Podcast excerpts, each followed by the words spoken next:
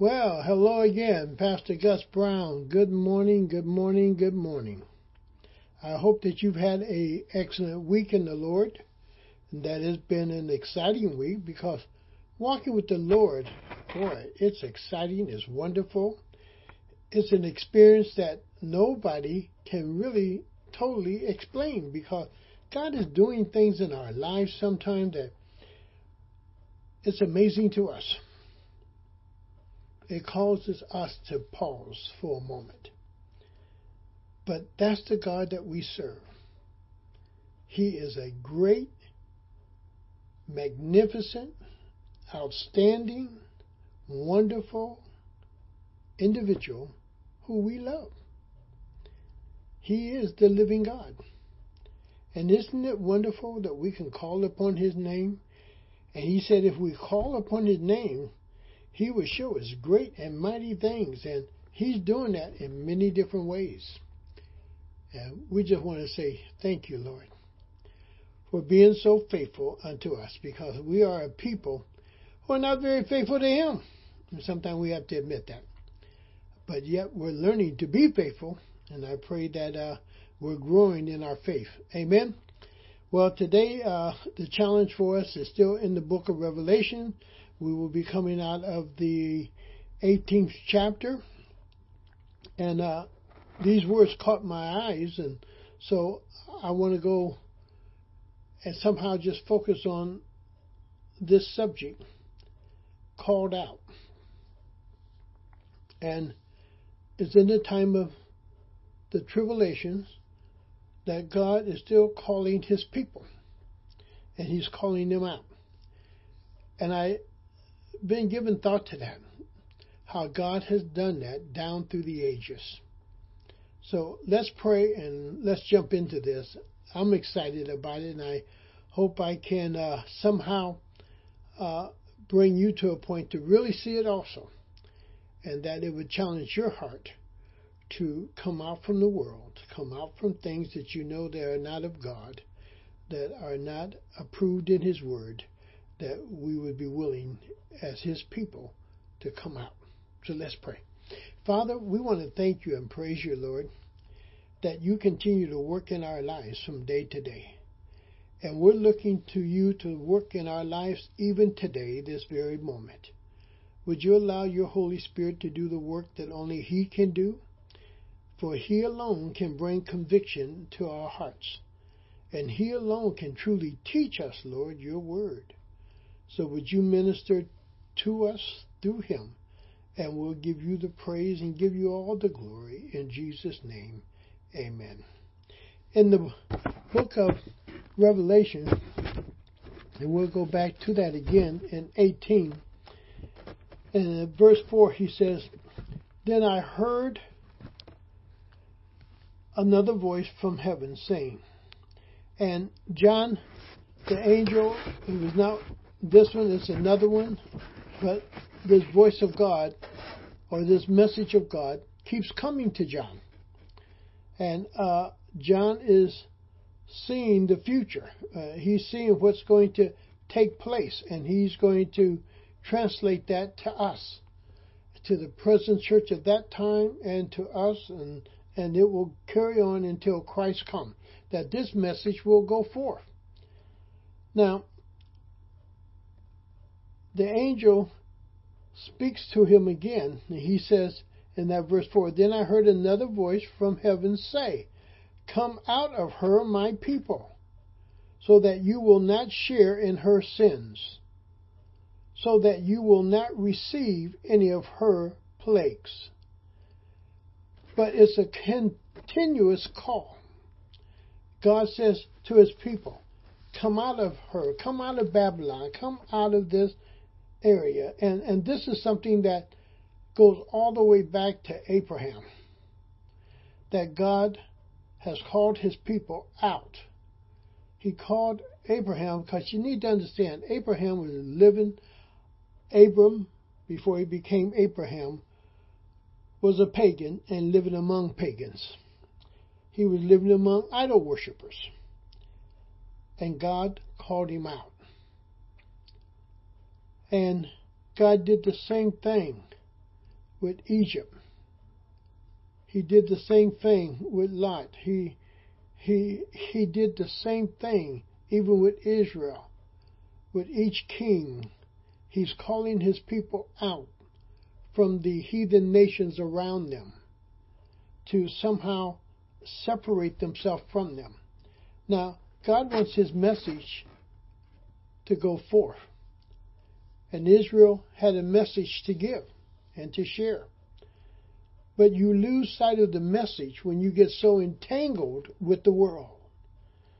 And sometimes as Christians, we can get so entangled with the world that we forget what our real message is the message of salvation of our Lord and Savior Jesus Christ to save the unbeliever, but we get so caught up with the unbeliever and doing what the unbeliever is doing that we somehow miss the message of sharing the message of salvation with that unbeliever. We can get so caught up with what they are saying that somehow what we are to say becomes somewhat less important and really is the most important message in the world.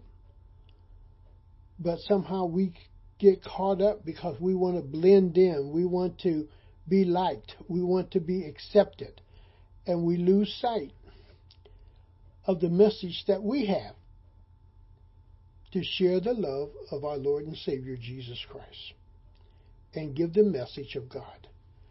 And God is always calling his people out to come out of that area that is a danger for us. Uh, it's like quicksand. We get in it and we can't get ourselves out. Somebody else has to what? Pull us out. And God does that with us. And in a sense, He's doing that with His people here. He, he He's telling them to come out, come out. And have to understand God is always the rescuer. God is always the deliverer for us. And He's always calling us out. And there's that continuous calling that He puts out there to His people to come out of the world, to come out of the philosophy of the world, to come out of the teaching of the world, to come out of listening too much to the things of the world. We sometimes give too much of an ear. And I'm not saying that we should not know what's going on in our society and our community, but we need to understand we have a saving message to deliver to this community. And that the only way these people are going to make really any concrete changes is to really understand the precepts of God, the teaching of our Lord and Savior Jesus Christ, in order to really make progress. Don't matter what the situation may be if God's word is not being applied to it, then we're just spinning our wheels. We're, we're doing the best we can do. But until God's word is applied to a social problem, to things that are happening in our communities, until God's word can take hold and teach us how to handle that, which we're struggling with, we're just spinning our wheels and going nowhere. We're just putting a band aid over something until we can really understand what God's Word is and that God's Word will deliver us. God's Word will guide us through. God's Word will do the healing between any group of people who may not even like each other. God is able to heal and bring together. But we have to apply God's principles and God's word. And we have to know the Lord Jesus Christ. Now, He's calling us out.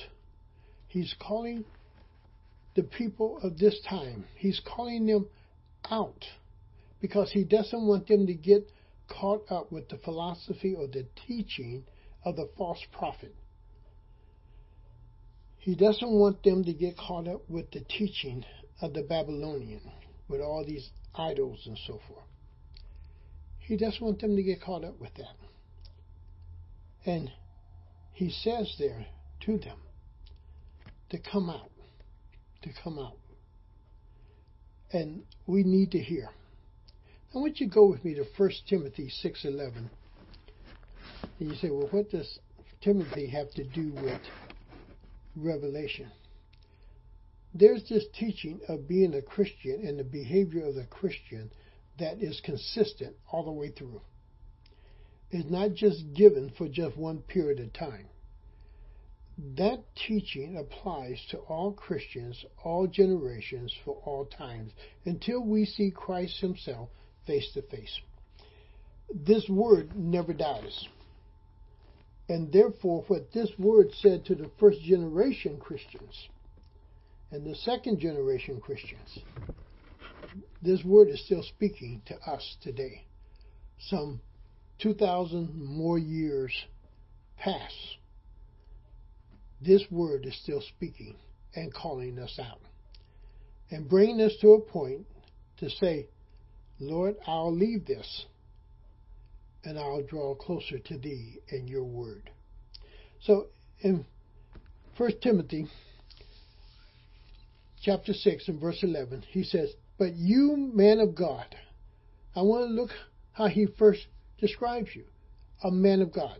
You, the man of God. He could have used the same thing in Revelation.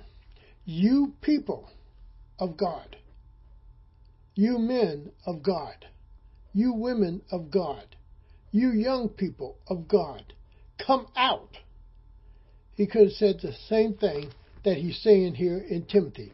But you, man of God. And what he is saying is this when he calls you a man of God, a woman of God, you're his people. You're his individual. You're his saint. You're his and he desires to use you. But he can't use you if your attention has been drawn away from him onto something else. And he says you have to come out from among that. Because we have forgotten in this time what it is to be sanctified, to be set apart, to set apart from this world, but set apart unto God. We have forgotten what it is, again, even to be holy, that also has that same meaning in a sense. Something that is set apart and used only for God. And being called out from the world in order that God might be able to use us. And He's always calling His people out from those things that are dangerous for them. And in the time of tribulation in Revelation that we're reading in Revelation 18. It's a dangerous time. And yet, we will give heed or we'll give an ear at times to something that we shouldn't even be listening to. And even today, Christians sometimes are listening to things that we ought not be listening to. And he says, But ye man of God, but you, man of God, flee from all this. Now, what is the all this? He says, flee from all this. Let's go back to a few verses there in 1 Timothy 6, and let's pick up in verse 3. Follow me now here, because you're going to see what he's calling them out from, or telling them to flee, to run away from it. And that's all he's doing in Revelation.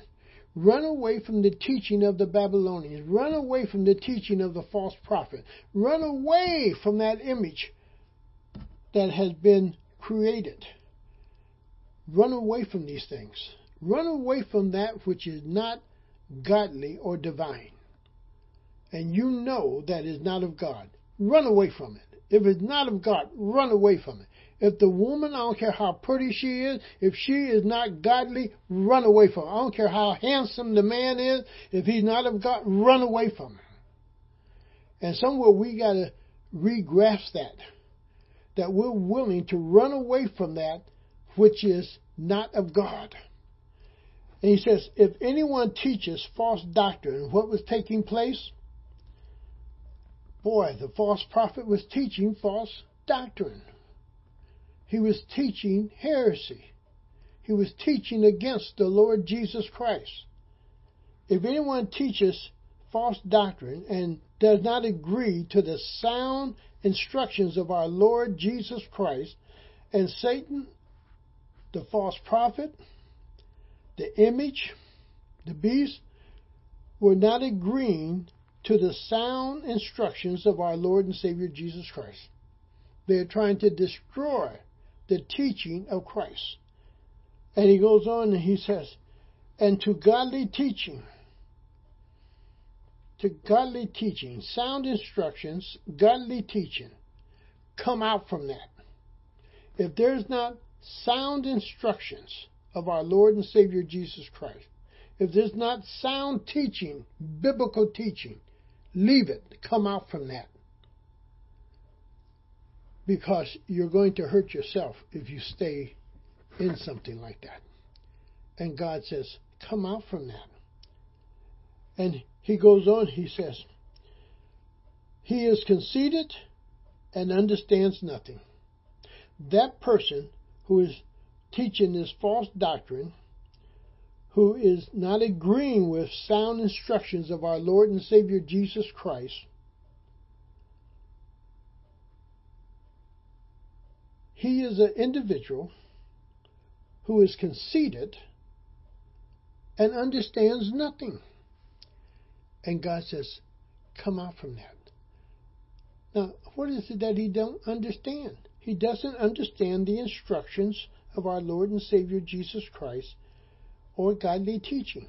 He doesn't understand that. So when you find a person who doesn't follow sound doctrine or the teachings of our Lord and Savior Jesus Christ, who don't follow this biblical pattern, this book that we have, then come out from among that. Don't stay in that. It's going to hurt you. And he's calling his people out. And he continues on, he says, he has an unhealthy interest in controversy and quarrels about words. The second thing, if you find a person who has an unhealthy interest in controversy, they always want to be in some type of argument. They always want to be quarreling about something. Uh, they can never agree with what God's Word is saying. They always have an argument with it. And they're not willing to really just accept it for what it says. Come out from that. Get away from that. And he says he has an unhealthy interest in controversy. Is overboard. That's not saying you should not be inquisitive. That does not say you should not ask questions. That is not saying you should not be concerned of proper interpretation of the scripture. But when that person isn't worried about if you're right or wrong, but just want to have an argument for the sake of arguing, get away from that person. Come out from that person. He says, that result in envy, strife, and malicious talk, evil suspicions, and constant friction between men of corrupt minds. What kind of minds? Corrupt minds. Come out from that stuff. Don't get stuck in there. And that's why God is calling the people out. Because I can imagine in that time there was a lot of people ready to argue the issue of what Jesus said and what the false prophet said. And was not one bit interested in truth. They were only interested in an argument about the Lord Jesus Christ and trying to convince the believer to remove himself from what he believes and accept what they're saying, which is a false doctrine. And all they want to do is argue, and you need to understand their minds have been corrupted. You need to understand the only thing they want to do is cause friction. And he says, Come out from that. Who have been robbed of the truth. They don't have truth. They will not accept the teaching of the Lord Jesus Christ. They will not accept sound doctrine, sound biblical truth. They will not accept it. And he says they've already been robbed of the truth, but they're trying to rob you of your truth. They're trying to rob your faith and turn it. And God says, Come out from among that. Come out. And then he goes on and he says, And who think that godliness is a means to financial gain. Come out from that kind of teaching. Come out from that kind of uh, teaching. Now, the gospel is not about financial gains, it's about salvation. It's about a lost individual discovering the Savior, Jesus Christ. It's about God's deep love for each and every one of us. And that it's His will that none should perish. It's not God's will that every believer be rich. It's not God's will that every believer has everything he ever wanted in life. That's not what God's will is. God's will is that you be saved. And there's no treasure on earth that you can give that can purchase the salvation that Jesus Christ has already purchased on your behalf. And he says here, come out come out. Now, he says that again in verse 9. People who want to get rich fall into temptations and a trap. If you just want to have money for the sake of having money and not really being a steward of what God has blessed you with, then you're after the wrong thing. You're not after an eternal salvation. You're not running and living a life for the glory of God. You're after satisfying the flesh, yourself. And you have this belief that if you have all the money you want, you'll be happy and you can take care of everything on your own. And that's a lie. That's a lie from the enemy. People who want to get rich fall into temptation and a trap and into many foolish and harmful desires that plague men into ruins and destruction. And he says, Come out from that. Come out from that. Now, also remember, one of the things that takes place in the time of tribulation is that you can't buy or sell. I don't care if you had a million dollars. You can't use it unless you have the mark. So you're broke.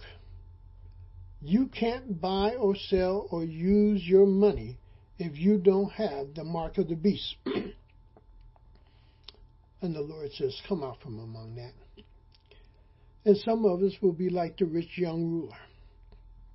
We'll walk away from Jesus rather than leave the riches understand that Jesus will still provide our daily bread and what is needed.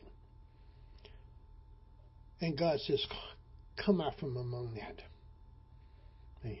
But we're so stuck on being rich and the money that we have in hand, we don't want to lose.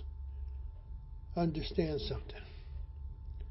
You can't take it with you. You can't take it with you. And in those days, it's not going to do you any good if you have to denounce Jesus Christ or denounce your faith. It's not going to do you any good. So he gives us those three areas that he's talking about. Flee from all this. But look what he says, and, and it's important to follow there in that verse 11, because now he tells us what to pursue. And I believe that the people in Revelation 18 that he says, come out from among that erroneous teaching, that false teaching. Come out from among the image and the beast and the false prophet. Come out from among them. He's not talking about leaving a country. He's not talking about leaving a territory. He's not talking about leaving a city. He's talking about coming out from under an authority that is damaging to you. And we need to understand sometimes the authority of our own government can be damaging to us as Christians. Because the issue comes down sometime will we decide to follow our government's rules or do we follow what the Word of God says? And we'll hit that in just a moment. So kind of keep that there. But look what he says. but you, man of God, flee from all this and pursue. If you have your Bibles open, underline that word pursue because it takes an action on your part now. Pursue righteousness. Pursue righteousness. Come out from among that which hinders you from continuing to pursue righteousness. Come out from that. And you pursue godly righteousness. And he goes on, he says, godliness. You pursue godliness. Don't let somebody stop you from being a godly woman or a godly man. Don't allow some man or some woman or some job or some offer or whatever it is cause you to cease or stop running after being godly. You want to keep developing that. You want to keep developing your faith. You want to keep growing in that image of our Lord and Savior Jesus Christ. God has predestined you to be like Christ. So that's a process of growing. Don't let nothing hinder that in your life. Don't let any person get in the way of you really being a godly man or a godly woman. Don't let some man or woman trick you into bed trying to say that you're too holy, you're too this, you're too that. You need to understand something. Satan will do anything to keep you from living righteously and godly. And God says, Come out from among the world. Come out from among the sayings of the world. Come out from the teaching of the world.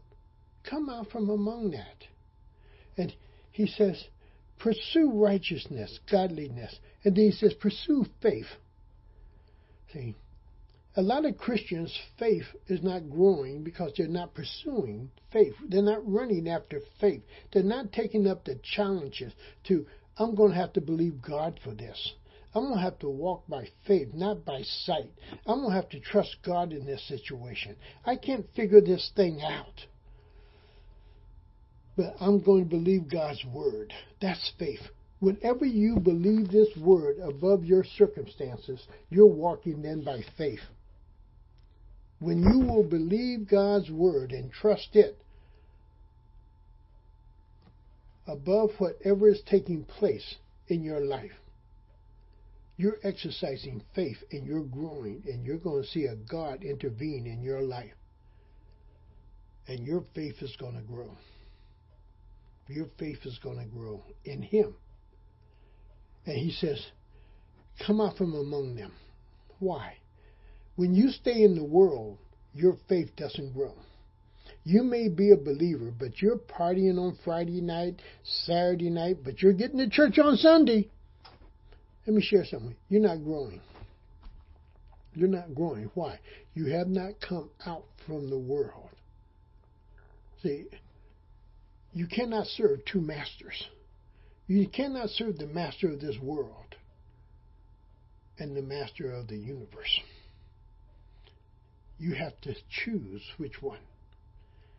You cannot serve the one who did not create a thing here on earth and reject the one who created all things. You have to choose which one you're going to serve.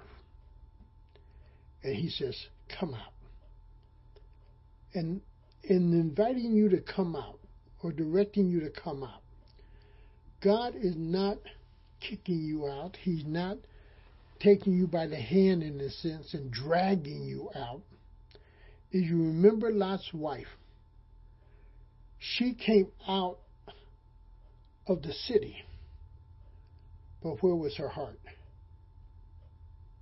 And the moment she turned back because of her heart, even though she was out of the city, out of Sodom, she turned into a pillar of salt. Why? The heart was not really changed. She was out of the city. She was not in the city. But her heart never left the city.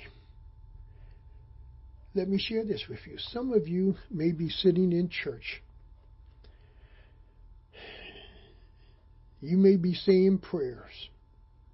You may be reading the scriptures. And all that is good. But if you don't sense your heart changing, if you don't sense your heart falling in love with the Lord Jesus Christ and beating for Him, then you're just a religious person.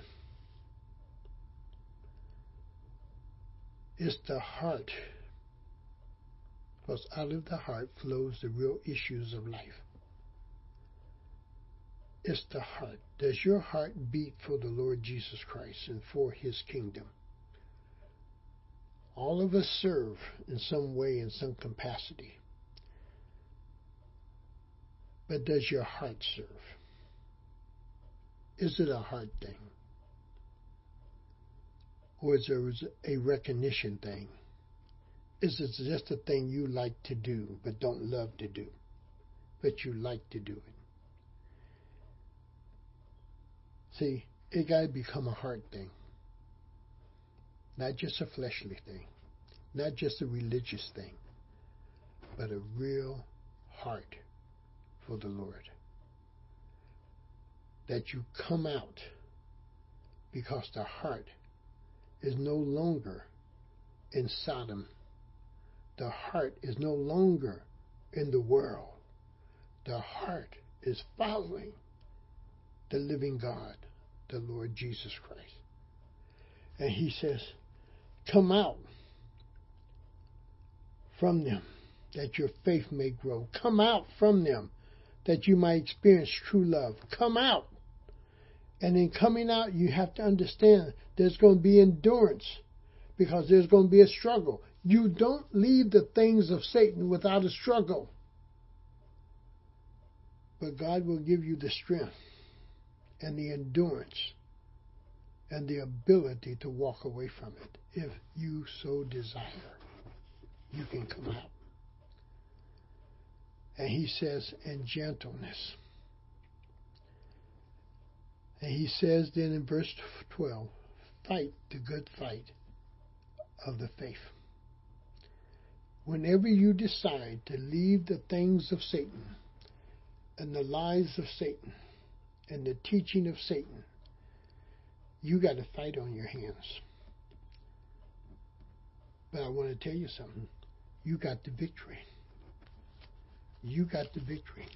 Go to 2 Timothy chapter 2 and verse 22. Because, see, we got to make that choice. Those people in Revelations 18.4, and God is calling them out, they had a choice to make. Are they going to pursue the things of God, or are they going to listen to the false prophet? Are they going to worship the image? Are they going to try to blend this thing? Or are they going to come out and keep it separate? This is my God, and I shall follow the Lord Jesus Christ. So in verse 22, listen to what he says here Flee the evil desires of youth and pursue righteousness, faith, love, peace, along with those who call on the Lord out of a what? Pure heart. You're calling on the Lord out of a pure heart.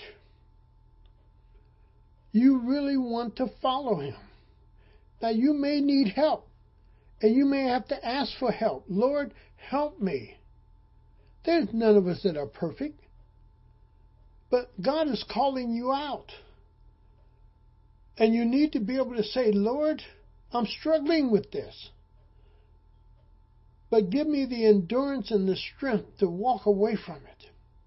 And keep walking away from it. There's where the endurance plays a part. That you keep moving forward. And Lord, change my heart. If the heart needs to be changed, Lord, take this hard hearted heart out of me and put a heart of flesh in me. Take this stony heart out. Let God do the operation that God alone can do. And allow Him to minister to you. And He tells us right there in that 22 again flee the evil desires. Are you running away from the things of the world? Are you running away from drugs? Are you running away from alcohol? Are you running away from an immoral life? Are you running away from profanity? Are you running away from lying? Are you running away from stealing? Are you running away from quarrels and arguments that are just fleshly? He says, Come out from among them. Because that's not what God would have for us. And he says, simply says, come out. Come out. Now, if you're not pursuing these things, you're just religious. And you're living by your own rules. I want you to understand something. God sets what He wants for the believer. He gives us a way to live and how to live. And I have to learn His precepts. I have to learn what He wants and pursue that. Run after it with all my heart. And not look back. Again, Lot's wife looked back. She left Sodom, but her heart was still where? In Sodom. And when she turned, you know what happened. She became a pillar of salt. Don't serve the Lord looking backwards. Serve God looking forward, moving ahead, making progress in your Christian life. And the example of all this is Jesus Christ. While testifying before Pilate,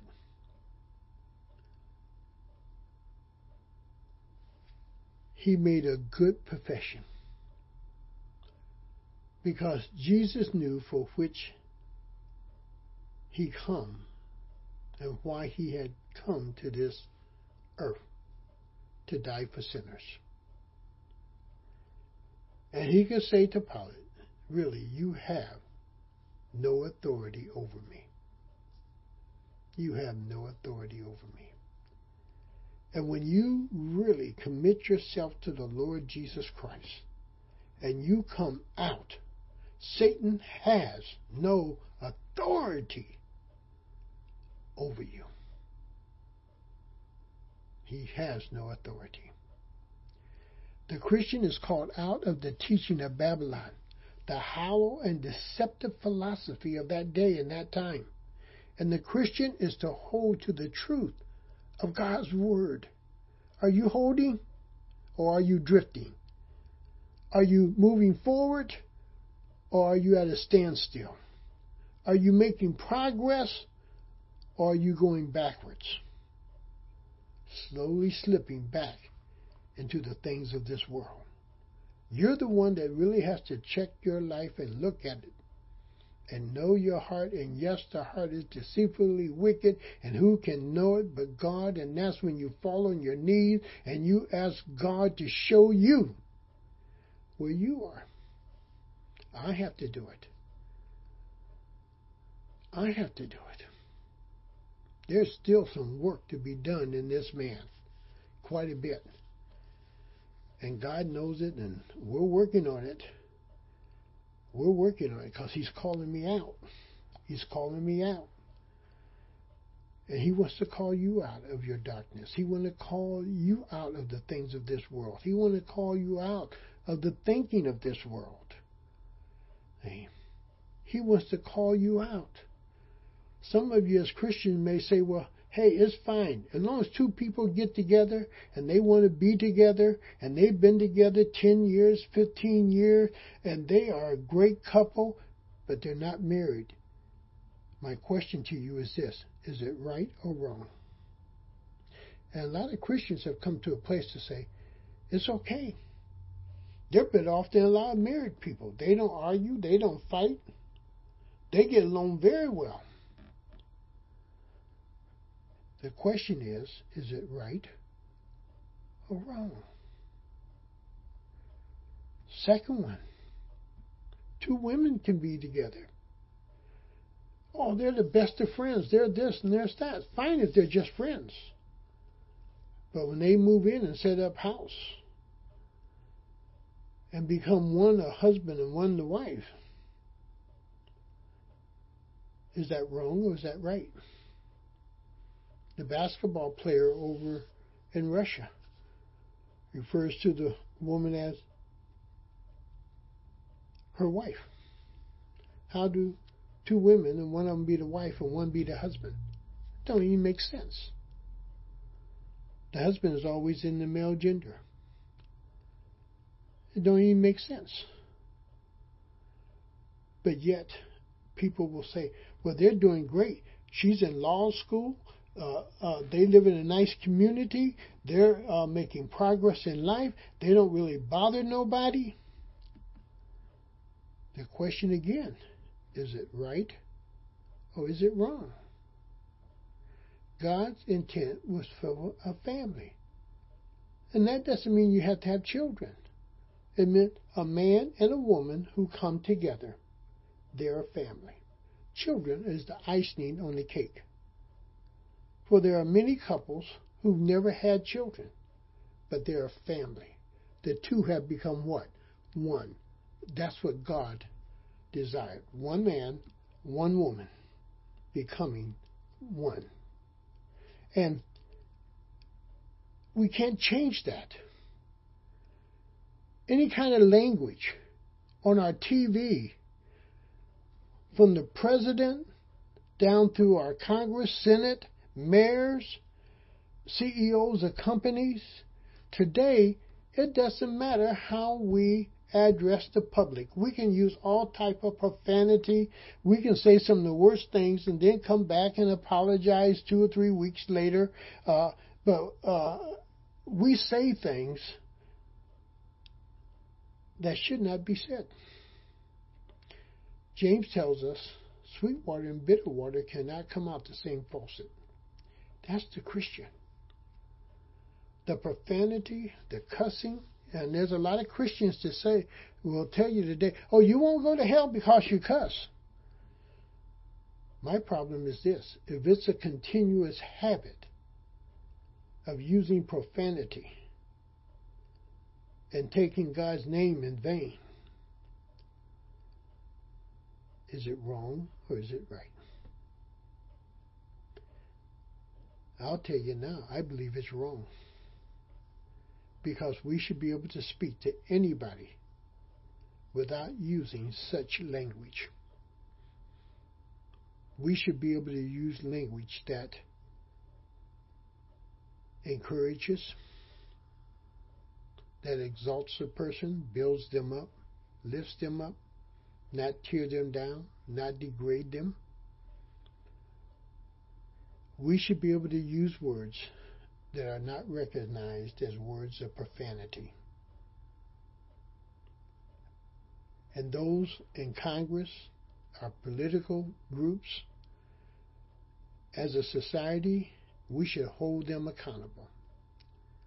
And until we start holding our political individuals accountable for the language that they use, it's going to be very difficult to hold those in the entertainment business accountable because we won't even hold who we call our leaders accountable. And until we hold them accountable, we're not going to be able to hold entertainment accountable or anybody else. And that's what's going on in Revelations 18. Come out from among them. Because there's things that are being said that should not be said. Blasphemous things that should not be said are being said. I can imagine the type of names that the false prophet may have been calling Jesus Christ. Should not have even been mentioned, and a Christian should not hear. There are words and things that people say about our God today and about our Lord and Savior Jesus Christ that, in a sense, we should not even hear or stand there and listen to it. Remember one time when I was working on a job and had a little conflict, and the general foreman was telling me to get on the cart we're going to go down to the office. But the language that he was using, I told him that I would walk. I would not get on the cart with him with that kind of language. And I would meet him at the office. See, there's a time we have to stand up. I cannot make somebody stop using profanity. But I don't have to stand there or be in the presence of it come out from among them. Come out. And he shares that with us. Now, you can't break the law, and you can't get away with breaking the law.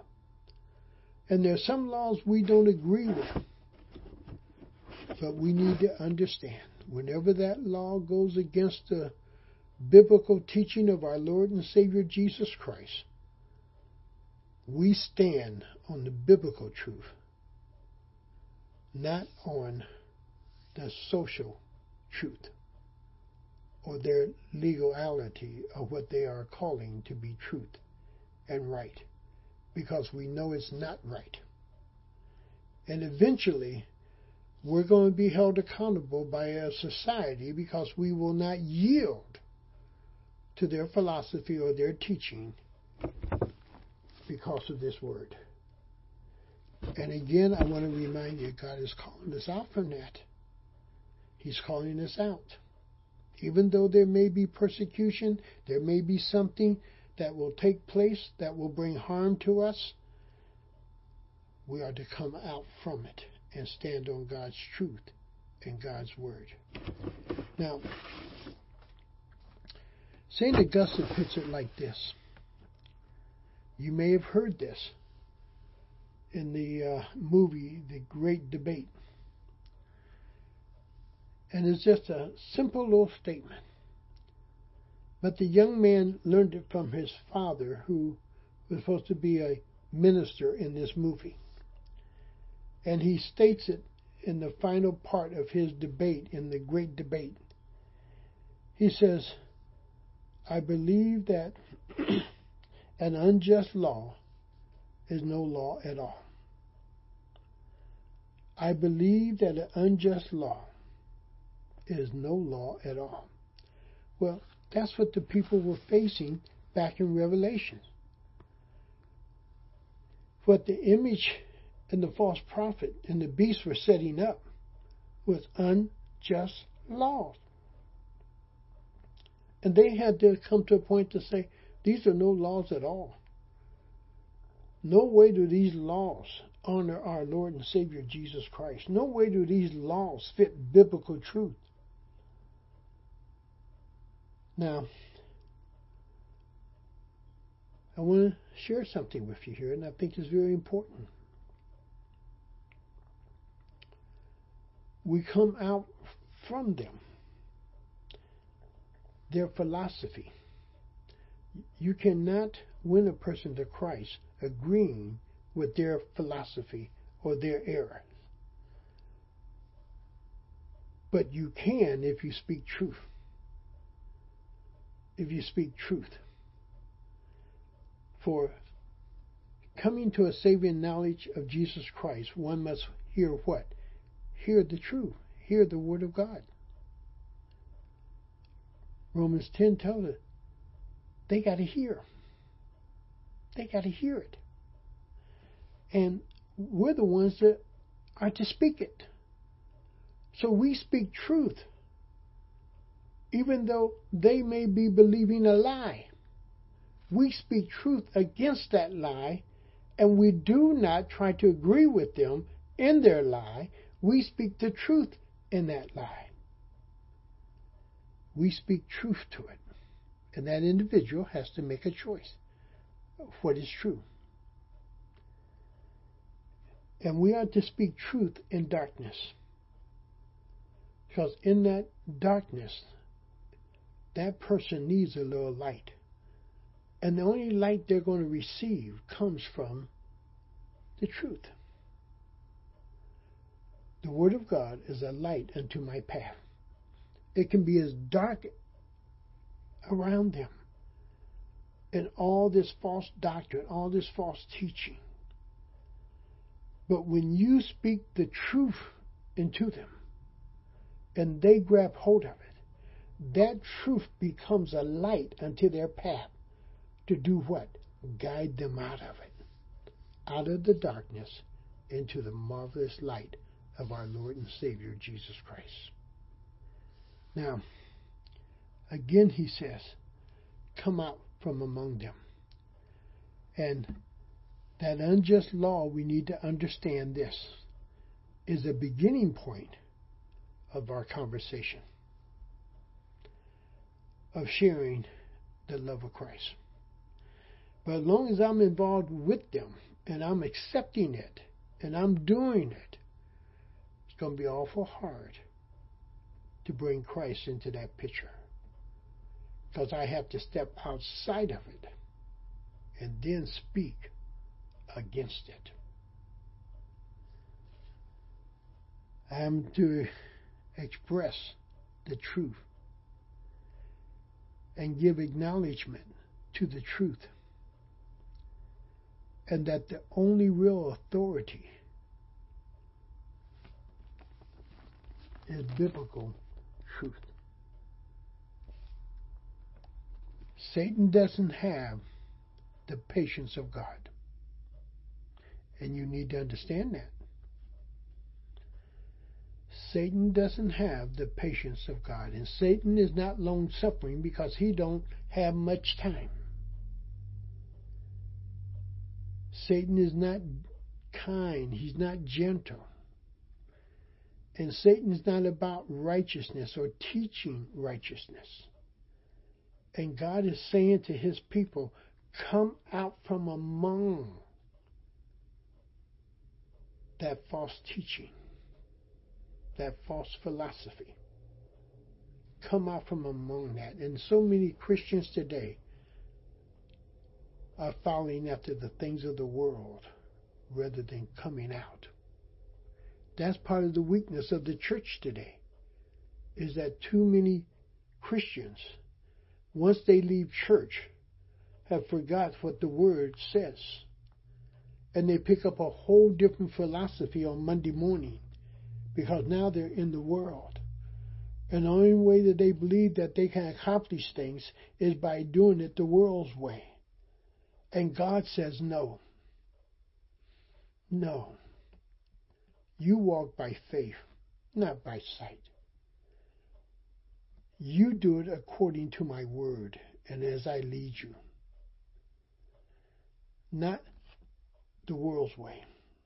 The world can define success one way, but the most successful thing for a Christian is this not how much money he has, not his titles, not his house, his cars, how he dressed. The most successful thing for a Christian is to be a faithful servant to the Lord Jesus Christ. If you are a faithful, loyal servant to God, you're successful. You're successful. And if you honor God, God says He'll honor you. If you honor Him, He'll honor you. And promotion doesn't come from man. And that's where people have to, especially those who call themselves Christians, have to understand promotion doesn't come from man. Promotion comes from God. God is the one who sets you in positions of life that you might shine as a bright star for Him. And God calls them out. Now, very quickly, I want you to see something if you go back into Revelations 18. Why God is calling them out also. We looked at 1 Timothy 6. We got understanding that and so forth. But I want you to see why God is also calling them out of here. Look what he says in verse 2 in chapter 18, Revelations 18. With a mighty voice he shouted, Fallen, fallen is Babylon the Great. She has come, she has become a home for demons. Come out. Sometimes where demons are, we're not very spiritually aware of what's going on. And we need to understand that demon activity. Sometimes these things we call parties, we need to understand that's demon activity. We need to understand some of the things that we're going to after 12 o'clock. We need to understand that's demon activity. We need to understand it's being done in the dark. Who operates in the dark? Satan. He doesn't operate in the light. He operates in the dark. We need to understand that when a young man or a young woman begins to talk the, the wrong way, we need to come out and get away from that because that's demon activity. We need to understand that. And he says, she has become a home for demons, a hunt for every evil spirit a hunt for every unclean and detestable bird. Hunt there means something that you are visiting frequently. You have become comfortable being involved in it. And yet it's the wrong thing to be involved in. And God is calling you out from it. And it, it follows that right after that, He's calling his people out from that because, again, it's all demon activity. And today in the church, we don't want to talk much about demon activity, but it's very much alive. And we don't want to say much about it. But a lot of places where Christians are being involved in certain things, there's a lot of demon activity going on. Corporate parties can be a very high demon activity. Because one man is forgetting he's married while he's following after somebody else's wife. A lot of demon activity going on. Getting drunk at a corporate party. Activity, demon activities going on. There are things that are taking place. And the mind's going all over the place by what you're seeing demon activity is taking place. We need to understand that. And he said it become a home for demons. Let me ask you something. Has America become a place where demons find themselves right at home? We used to think demons only were in the places where the witch doctor dwelt and crazy stuff went on. Well, in America, there's a lot of crazy stuff going on. We don't have people dressed like witch doctors or doing some type of foot dancing or stumping or, or we don't have voodoo priests and so forth. But we got a lot of demon activity going on that we're not recognizing. because too much is happening sometimes to Christians that is really the cause of demon activity that's affecting their life. But we don't think that demon can cause you to think differently. Demons set the stage, and your eyes see it, and you just begin to desire it. Demons set the stage, and then you're falling into it. Demon activity. Demon activity. Demons trap you in using the wrong thing, allowing the wrong thing to come out of your mouth. It's not what goes in a man that spoils him, it's what comes out of a man. Time that demon twisted all that up in your thinking process and so forth, you're you're ready to cuss everybody out. Demon activity. And he said become a place of demons and he said, Come out from that. Come out. You're in this world, but you're not of this world. And you have to remember that. As Christians, we're in this world, but we're not of this world. Well, my time has run out, and I wanted to get into the area also of, and I'm going to let you somewhat do that on your own. I want you to really look at this area of whose names are written in the book of life because you need to understand that those whose names are written in the book of life, they are protected. And let's go back to 18 as we close here. It's, it's astonishing what he says at the end of that verse 4. Now, I think sometimes this has really been missed and not really brought out very much because it may tie into something else, and and uh, we don't want to go through that argument. But this word is dynamic. This word of God is powerful. Listen to what he says. The reason he calls us out also, so that you will not share in her sins. You're not partakers of her sins so that you will not receive any of her plagues. Boy, underline that. That you will not receive any of her plagues. Somehow God is going to protect. God is going to intervene. I don't know how much and what. If there's hunger, there's famine, there's something going on, it's going to affect the Christian just like it affects the unbeliever. But God says somehow, I'm going to still feed you. I don't understand that. Because he talks about famine. He talks about water drying up and so forth. He, he talks about the different plagues. But here he says that, boy, so that you will not receive any of her plagues. That somehow God's going to intervene on our behalf when we stand for him and we come out of Egypt. We come out. And always remember, Goshen was outside of Egypt, really. Goshen was outside of the main body part of Egypt.